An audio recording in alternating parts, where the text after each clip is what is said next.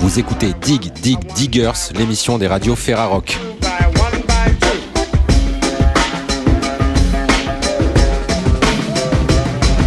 Cette semaine, c'est Jet FM Radio Ferrarock à Nantes qui prend les commandes de cette émission. Vous aurez droit à une playlist et une carte blanche made in Jet FM. Et pour commencer, nous sommes en compagnie du groupe Mad Foxes pour la sortie de leur album Ashamed sur El Muchacho Records. Voici justement le titre Ashamed, extrait de cet album.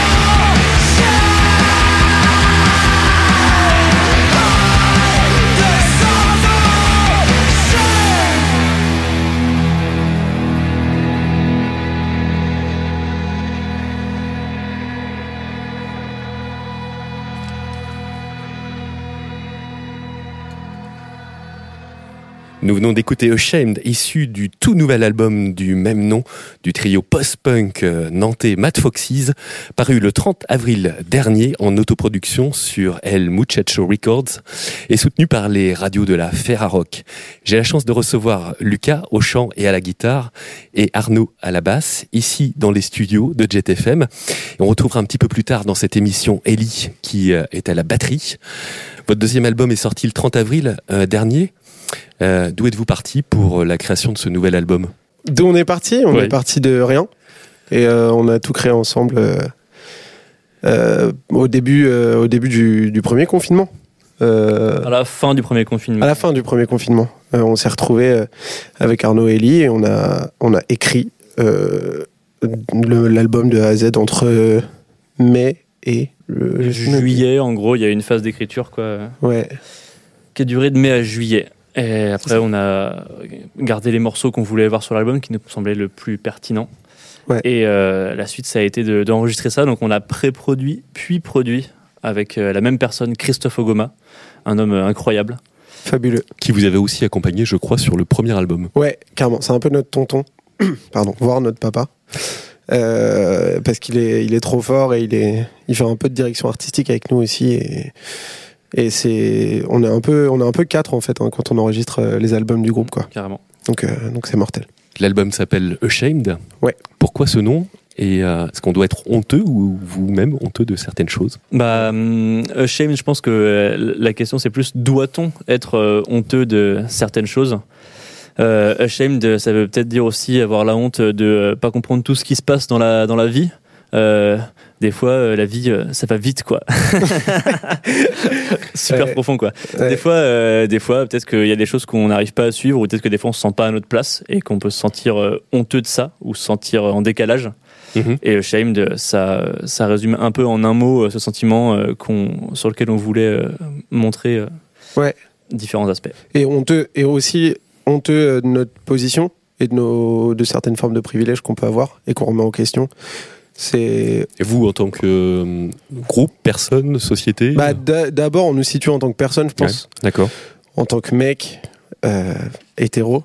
Euh, voilà, tous ces trucs-là, c'est des sujets qui sont à la fois actuels. Et bah, comme ils sont actuels, ils nous touchent. Et comme ils nous touchent, on, y pense, on y réfléchit, ça nous touche. Je l'ai déjà dit, mais je le redis. Et, euh, et on écrit dessus parce qu'en fait, c'est des, c'est des sujets hyper importants et des sujets qu'on évoque souvent entre nous Mm. et entre amis et aussi en famille. Et voilà, c'est, c'est un peu ça, le shame, en fait. C'est genre euh, honteux, de, honteux de, de, de la place qu'on peut avoir et de, et de ce qu'on peut ne pas comprendre du monde aussi. Vous avez 11 titres qui euh, composent ce nouvel album qui euh, va du post-punk au folk, puisque le dernier morceau, finalement, Ouais. un, petit, un petit clin d'œil au folk. Est-ce que ce format a toujours, euh, en tout cas, du sens pour vous à l'heure du streaming? Est-ce que le fait de faire un album, c'est important? Bah, plus que tout, j'ai l'impression en ce moment. Euh, on a toujours été très branché album euh, au niveau du format parce qu'on trouve que ça raconte une histoire et que le fil conducteur il, il existe et il est beau et important. Et entre, entre 9 et 12 morceaux pour moi c'est le, format idéal quoi parce parce qu'on a le temps de dérouler des choses et, et ouais c'est hyper important. C'est une œuvre entre guillemets euh, à part entière et ça doit exister, même si en effet aujourd'hui on écoute, on consomme de plus en plus de musique et de manière de plus en plus rapide, ben nous on avait besoin de prendre le temps et de se poser et d'écrire un, un bloc compact de 11 morceaux. euh, et euh, voilà, ouais, c'est- pour nous c'est essentiel.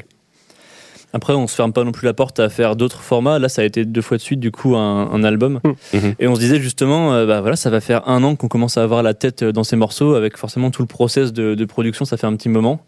On est partagé entre euh, avoir très hâte de les jouer devant des gens et d'être un petit peu saoulé de les avoir entendus euh, 400 fois en répète, 600 fois en mix et euh, en écoute avant de les sortir euh, 200 fois supplémentaires. Ouais. Mais euh, du coup, voilà, on se ferme pas la porte à peut-être euh, faire quelque chose de, de- de plus rapide euh, la prochaine fois. euh, Sortir un EP ou... euh, Ouais, pourquoi pas un Mm. EP parce qu'en fait, on commence à avoir envie de composer. Quoi. Ça fait longtemps qu'on n'a pas composé, ça va faire un an. Donc, Ouais. euh, ouais, on se ferme pas la porte à ça. Est-ce que, est-ce que pour vous, euh, la scène post-punk anglo-irlandaise actuelle est une source d'inspiration? Est-ce que euh, aujourd'hui faire ce type de musique en France et à Nantes en particulier, euh, est-ce que vous êtes dans ce bain, dans cette veine? Oui, évidemment. Euh, bah ouais, ouais. euh, c'est, on écoute beaucoup euh, Shame, on écoute beaucoup Idols, on écoute beaucoup Fontaines DC, on écoute beaucoup toute la vague actuelle parce que c'est une musique qui nous parle aussi bien au niveau euh, des sons que ça procure et aussi surtout au niveau de, des messages que ça véhicule. Donc, c'est une de nos plus grosses influences actuelles et c'est vrai que ça, probablement ça s'entend pas mal sur l'album, quoi. Est-ce que vous avez des influences musicales plus anciennes que ça, c'est-à-dire euh, vraiment des choses qui, Ouais. qui remontent à la, à la scène post-punk de, de la fin des, des années 70, euh, des années 80, début des années 80 ou pas du tout? Hmm. Au niveau du post-punk, euh, à l'ancienne, Oui. moi non. Je suis rentré dans le post-punk avec euh, la vague euh, actuelle.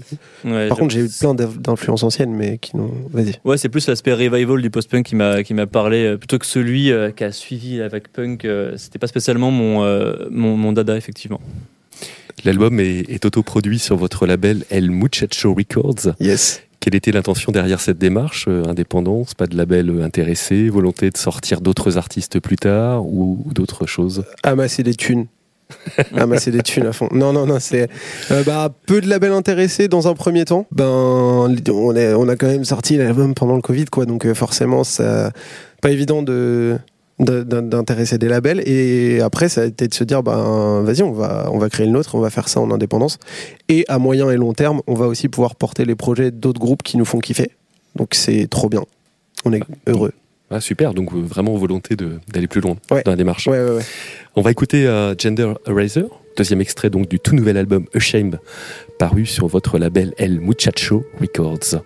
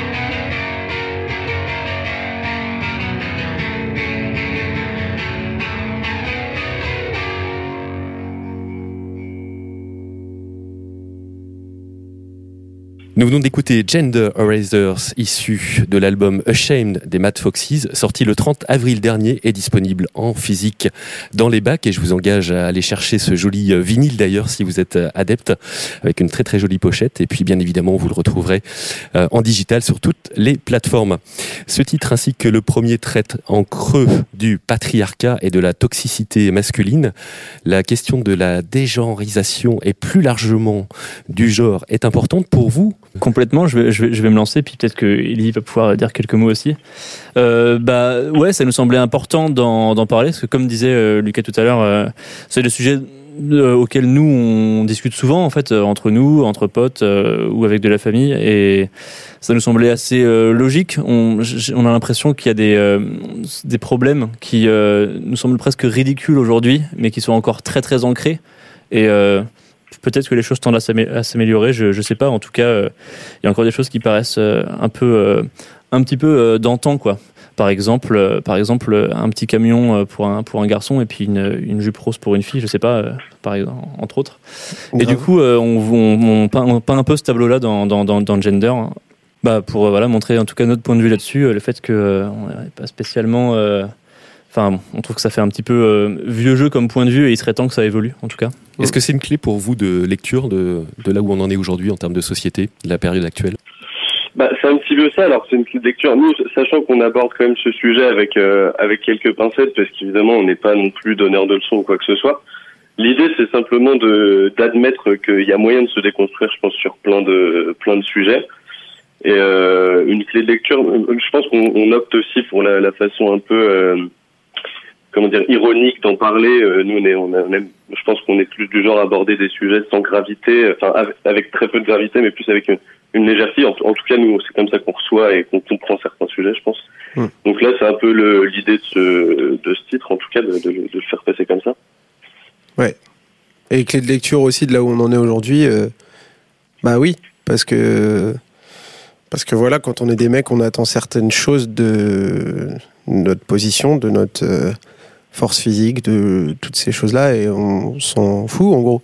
Enfin, c'est chaque personne est unique et c'est pas son genre qui devrait définir les caractéristiques qui la qui la composent et chaque personne se ressent là où elle a envie de se ressentir et du coup si on en est dans cette ultra euh, force euh, du voilà de, du capital de tous ces trucs là ben c'est aussi parce que c'est des mecs qui gèrent ça depuis des décennies et des décennies et que c'est pourri tu vois donc euh, ouais forcément forcément c'est une clé de lecture de là où on en est aujourd'hui c'est clair La pochette de l'album d'ailleurs présente euh, deux femmes, Ouais. extraites d'un- d'une peinture du euh, 19e ou 18e siècle. ouais 19e 19e siècle, euh, dans un supermarché. Euh, Est-ce que ça illustre euh, de cette manière un peu le propos aussi? C'est une manière d'illustrer euh, ça, à la fois dans la temporalité, dans la société de consommation, dans le genre, dans tout ce qu'on. Bah carrément, c'est euh, c'est on l'a trouvé super cool cette pochette qui est euh, qui était une œuvre déjà faite en fait euh, cette ce- cette cette cette œuvre d'Alexei Kondakov qui est ukrainien et qui a bien voulu nous la nous la céder pour euh, pour qu'on en fasse notre notre jaquette. Et euh, oui, complètement en fait euh, voir ces personnages du coup euh, d'un tableau ancien euh, dans un supermarché, c'est typiquement le décalage que nous on peut ressentir par rapport à ce qu'on ressent des fois dans la société quoi, de se dire mais bah, faut regarder dans les yeux la personne sur la pochette quoi et se dire mais elle est en train de dire qu'est-ce que je fous là? Qu'est-ce que c'est que ce business je, suis, je suis dépassé quoi. Et euh, typiquement, euh, plusieurs morceaux de l'album euh, parlent de ce sentiment de décalage, justement de gender, euh, avec ce problème de, de, de genre, autant que Crystal Glass, avec le devoir de l'homme de draguer, autant que Side's Patience, avec le fait de vouloir prendre le temps et d'en avoir besoin. Mm. C'est des thèmes qui, qui, qui clairement sont liés avec, avec cette, cette ambiance-là, quoi, cette pochette-là. Est-ce que l'engagement des musiciens est, important pour vous Ou la musique est simplement un exutoire euh, pour vos propres peurs, vos démons, vos questionnements? Dans tous les cas, la, mus- la musique a toujours été vecteur de, de, de plein d'idées, ou en tout cas le moyen d'exprimer des choses. Après, euh, l'idée, c'est pas de s'investir forcément d'une mission, euh, comme j'ai un peu commencé à le dire tout à l'heure, de- d'espèce de, de, de, de lanceur d'alerte ou de, ou si peut-être lanceur d'alerte, en tout cas pas donneur de leçons. Et, euh, et c'est quand même le moyen. Alors certes, c'est un exutoire, tu le dis bien, et c'est évident. Mais, euh, mais c'est quand même le moyen. euh, On, on a choisi un petit peu au début dans notre dans notre façon de composer, dans, enfin en tout cas les textes, dans Lucas sa façon d'écrire des textes. Au bout d'un moment, on s'est quand même dit que c'était intéressant de par le biais de, de, de ses propres expériences, de pouvoir dire des choses qui peuvent être communes pour certaines personnes, qui peuvent ressentir aussi les mêmes choses que nous. Et, euh, et l'idée, c'est quand même de, de pouvoir réunir des personnes autour d'idées qui, qui, qui sont communes et euh, sur lesquelles on peut tomber d'accord. Et euh, ça prend son sens à ce moment-là. Donc ouais, il y a quand même des, des messages qui peuvent passer par le biais de la, de la musique et de la composition, en tout cas. C'est sûr. Après, euh, à, titre, à titre personnel, moi, je, je pense que le, la musique, l'art en général, en fait, sont pas, euh, ont pas pour euh, mission, pour devoir d'être politique, d'être porteur de Non. message. En l'occurrence, euh, là, euh, avec un, avec Matt Foxys euh, et les textes qu'on a, du coup, euh, ça l'est. En fait, on parle de sujets qui sont politiques, de sujets qui sont sociaux. mais Voilà. parce qu'on en a besoin au moment T où on le fait mais Mm. ça, on sera peut-être pas amené à le faire tout le temps Oui, voilà, bah, futur, ou aussi, soit même en fait. si on généralise. ouais Moi, je viens de- d'univers de musique un peu plus instrumental, Hmm. où euh, la musique peut être uniquement la musique qu'on entend euh, au moment où on l'entend et euh, pas spécialement euh, une, une leçon, comme Hmm. disait Ellie, euh, ou un Ouais. regard à avoir. Quoi. Ok, on va terminer avec euh, Crystal Glass, premier single de l'album. Votre clip euh, vous présente dansant sur des chorégraphies dans différents lieux de la métropole nantaise, Euh, inspiré de styles très très très très très éloignés des vôtres. Est-ce que vous êtes le nouveau boys band de Nantais? Oui. ouais, c'est nous. En fait, on en a marre qu'il n'y ait plus de boys band, donc on a décidé que ce serait nous. Non, euh, on n'est pas le nouveau boys band nantais, mais par contre, on a. Pète souvent les plombs, on répète. Euh, c'est des trucs que les gens voient jamais parce que c'est vraiment des moments où on est que tous les trois. Et euh, on a toujours, après les répètes ou entre, entre deux sessions, un moment où on fait n'importe quoi. Et Arnaud a eu cet éclair de génie d'inventer cette danse incroyable sur le refrain de Crystal. Glass, à peu près à la 350e écoute du prémix de, la, de, de ce morceau-là. Et on s'est dit, je crois, enfin, on croit que ça, c'est le clip qu'il faut faire, c'est ça le, la vérité. Le truc qu'il faut qu'on fasse, c'est cette danse-là sur ce clip-là. Dernière question avant de, avant de clôturer cette interview. Est-ce que vous avez prévu de défendre l'album sur scène quand ça sera, j'imagine, euh, possible Bien entendu. Est-ce que vous avez d'ores et déjà quelques dates à annoncer aux auditeurs des radios de la Ferrarock Ah, prévu, oui. Enfin, faut demander au gouvernement, quoi. Je sais pas. Nous, on a prévu, oui, y a pas de problème. Euh, des dates, on a quoi, les gars? Allez-y, envoyez. Si tout se passe bien dans le meilleur des mondes, on devrait euh, prendre un petit peu la route début septembre. Il est possible que, j'ai pas envie de, de me- de me gaufrer en donnant pas la bonne date, mais il est possible que tout début septembre, on passe par exemple au Supersonic à Paris. Il est possible qu'on passe au Ferrailleur à Nantes. Il est possible qu'on passe très rapidement au garage à Angers, euh, courant septembre. Exactement. Et euh, et probablement Enfin, il y a en gros les, les grosses villes, on aimerait y jouer parce qu'on kiffe ça. Rennes, Bordeaux, Montpellier, on a des, des options prévues. On a tellement décalé des dates 15 fois que on n'a pas envie de donner de date parce que sinon on va, Ça- on ça- va redécevoir. Merci les Mad Foxes. merci On écoute euh. Crystal Glass, issu de leur deuxième album paru le 30 avril dernier sur leur propre label El Muchacho Records.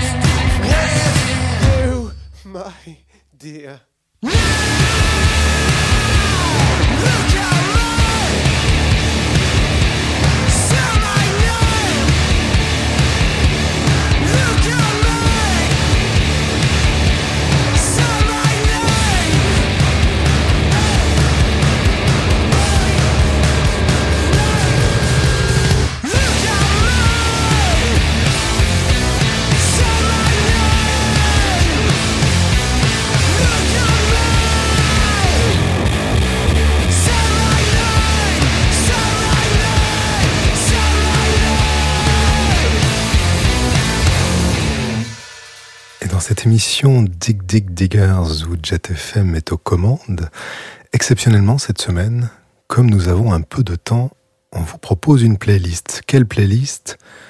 Eh bien, des musiques peut-être qui ont peu l'habitude de certaines antennes, des musiques plutôt calmes, d'obédience jazz ou musique classique, quelque chose qui, sur Jet FM, est assez souvent à l'antenne et à l'honneur. On commence dans le silence ou dans l'utilisation du silence, du souffle et de la retenue par un trio exemplaire de mon point de vue. Kepler, Maxime Sanchez est au piano, Julien Ponviane au saxophone ténor et la clarinette, et Adrien Sanchez au saxophone ténor, et ensemble, ils recherchent une certaine lenteur, un certain souffle, un certain silence. L'album éponyme Kepler a été publié en 2019 sur le label 11h11.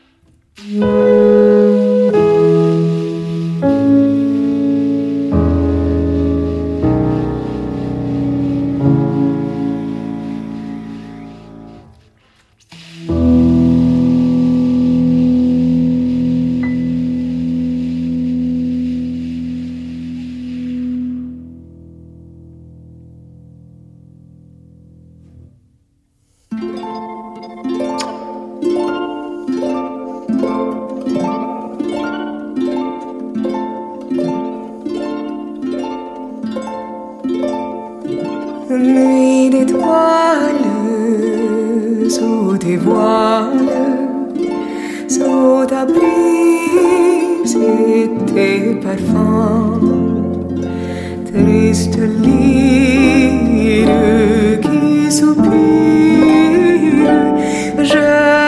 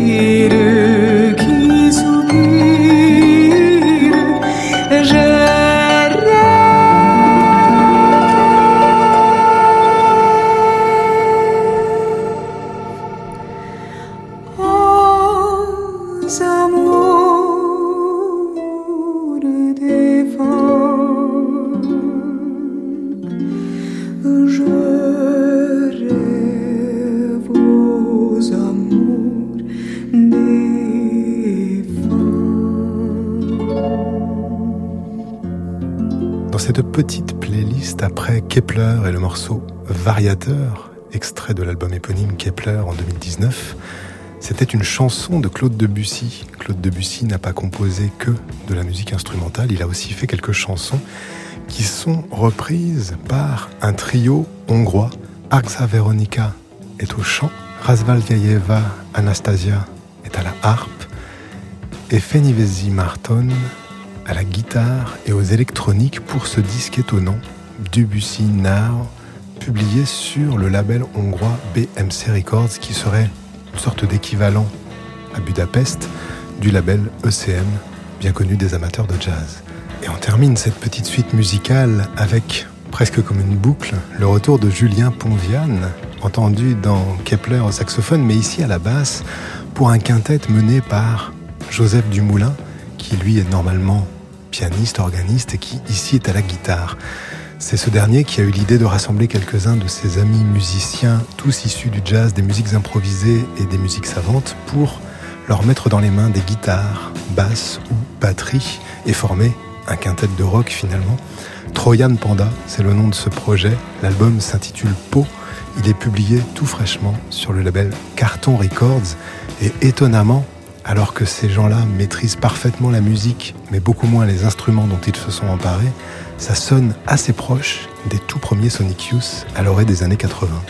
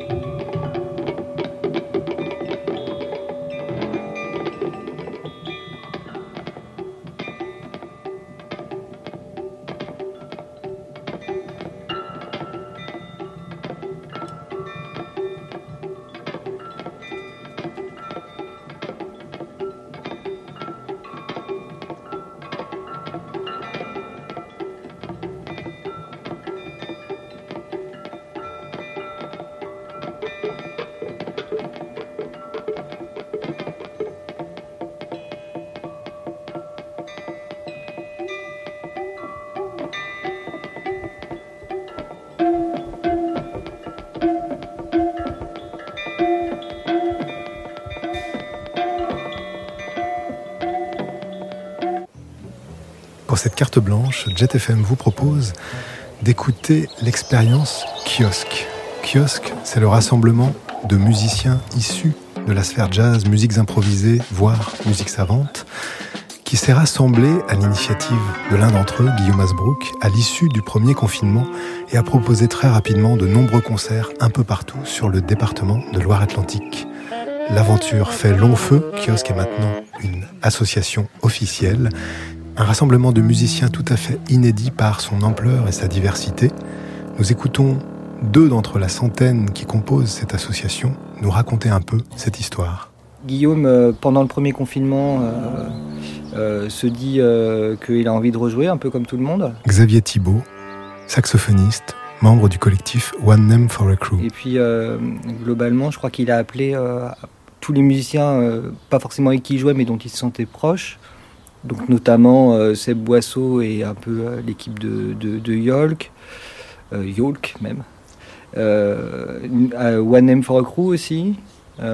François Ripoche, enfin voilà à peu près David Chevalier, des gens en fait qui côtoient régulièrement pour se dire est-ce qu'on n'essaierait pas de, trouver un moyen en tout cas de, de rejouer rapidement dans des formes légères, acoustiques, on a des musiques qui le permettent et pour pouvoir euh, rejouer euh, vite dès la sortie euh, de, de confinement en fait.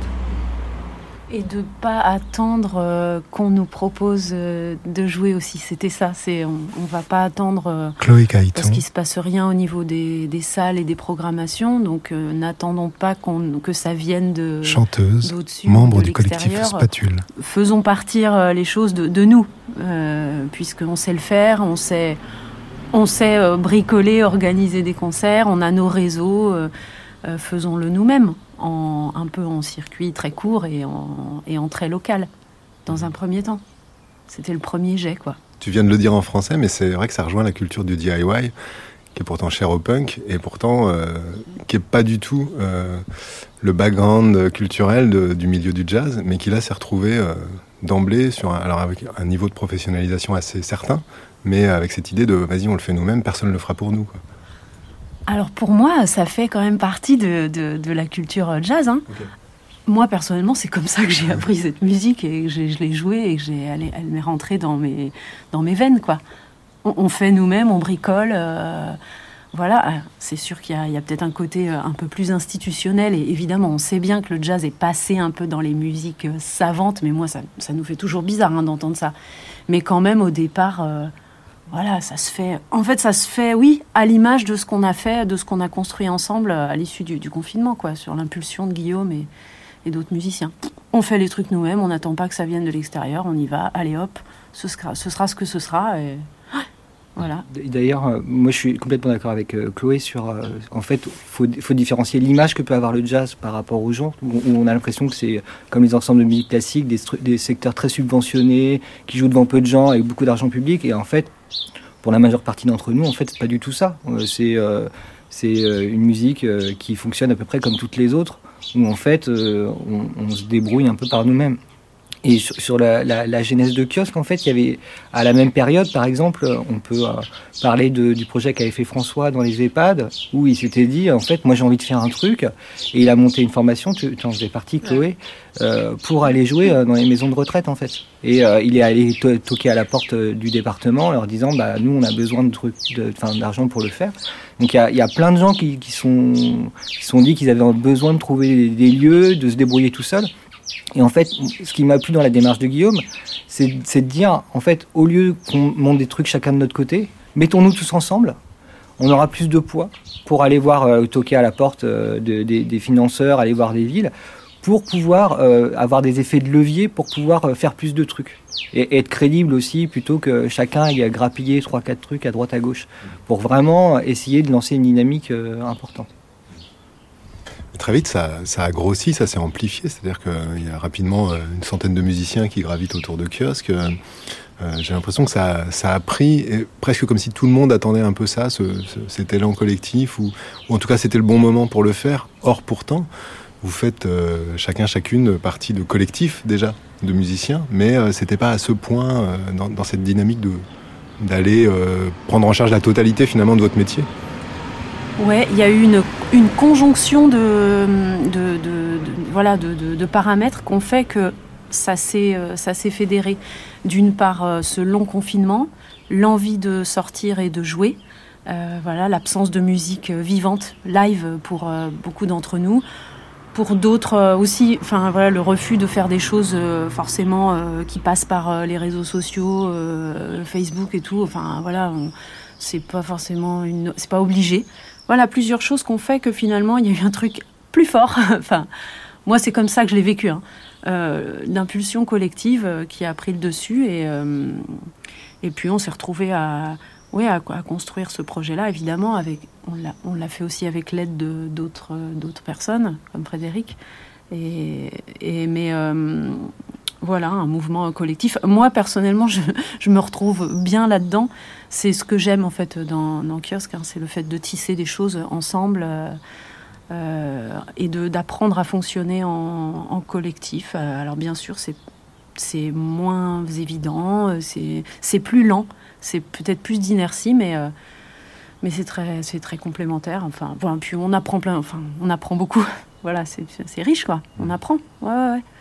On n'a pas l'habitude, forcément, de, de ce type de fonctionnement. Puis on est nombreux aussi. C'est pas juste à l'échelle d'un collectif avec une petite dizaine de musiciens, là, c'est beaucoup plus de gens. Donc, Mais Moi, ça ça m'a pas étonné qu'on soit nombreux dans kiosque en fait. C'est-à-dire que globalement, il y avait quand même une démarche précédente à- au confinement qui faisait que les musiciens, même forcément sans jouer. Alors, d'une part, les musiciens jouent quand même ensemble au-delà de leur, euh, de leur cercle restreint. Donc, au final, tout le monde a un peu joué avec tout le monde. Donc, au final, euh, à passer un coup de fil, c'est assez rapide. euh, on se connaît tous plus ou moins. Et puis, il y avait quand même eu des dynamiques précédentes où euh, les musiciens s'étaient rencontrés, où il y avait une étude sur le jazz en Loire-Atlantique, où tout le monde avait un peu discuté, où on avait parlé aussi de la question de ce que c'était un peu les enjeux de diffusion, les enjeux de notre musique. Enfin, c'est en tout cas des sujets qui sont chers à plein de musiciens, qui jouent ensemble ou pas forcément. Et en fait, quand euh, il y a eu euh, cette question-là euh, du confinement et de la manière de, rejouer, etc., je pense que tout le monde a répondu parce que ça, faisait écho aussi à, plein de questionnements chez beaucoup de musiciens sur les moyens de se diffuser, comment, enfin voilà, qu'est-ce que c'était aussi la manière de jouer du jazz et des musiques improvisées maintenant, enfin voilà. Et, et- moi, ça m'a pas du tout étonné que ça agglomère beaucoup de musiciens parce que parce qu'on a un réseau en fait où les gens se parlent. Je n'ai pas l'impression qu'il y ait de chapelle euh, ou de, de, de- d'antinomie ou des, des gens qui soient les uns contre les autres, mais on est des générations euh, au final assez poreuses où il y a plein de gens qui jouent avec euh, plein d'autres et la, discussion est assez fluide. Après, je suis d'accord avec Chloé, il y a être plus d'une centaine de musiciens, ça crée énormément d'inertie. On n'a aussi pas tous les mêmes points de vue, ce qui est enrichissant, mais on est- on n'est pas forcément d'accord sur tout. Et puis, euh, bon, on, essaye d'aller faire un bout de chemin ensemble, quoi, essayer d'avancer euh, tous ensemble. Vous parlez d'inertie, en même temps, il y a quand même eu une dynamique complètement dingue avec un, nombre conséquent de concerts en, en 3-4 mois, euh, qui a d'ailleurs assez largement impressionné, pour ce que j'en ai vu, euh, les, quelques tutelles régionales, locales, départementales ou quoi, euh, par justement cette, cette force de proposition rapide. euh, Finalement, Kiosque devenait presque, j'exagère à dessein, euh, un projet politique qui prouvait que quelque chose était possible là où il y a une inertie plus du côté des institutions peut-être? Ouais, alors c'est c'est vrai qu'on ne peut pas se battre contre l'inertie des institutions. Vraiment, on n'est pas, on n'est pas, on fait pas le poids, quoi.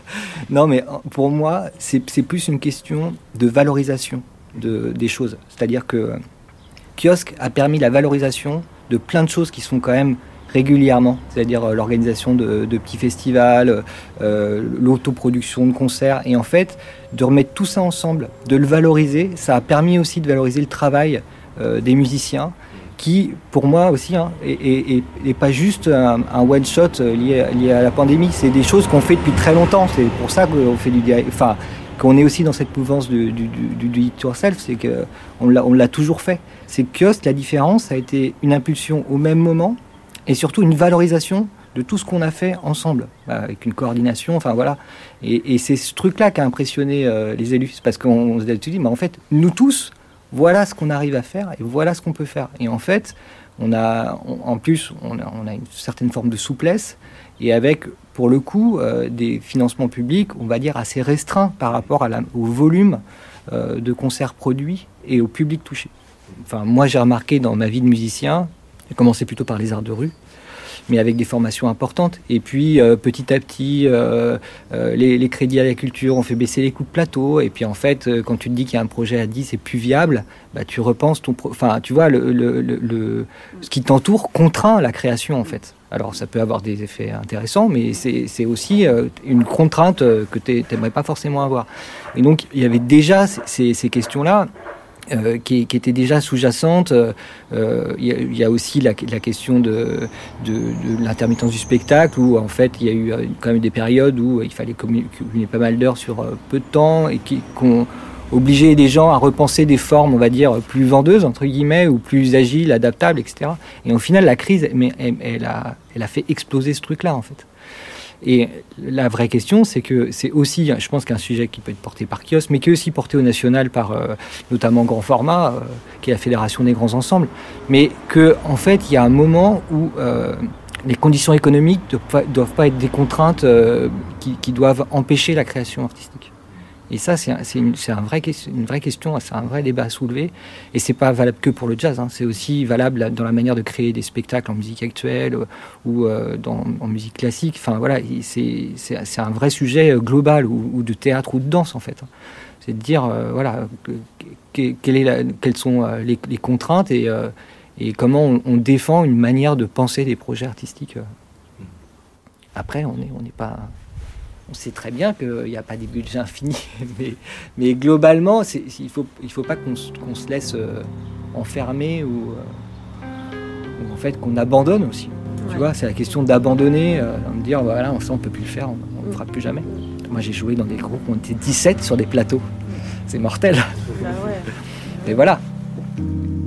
Dear, have no fear for the hunt that's about to start.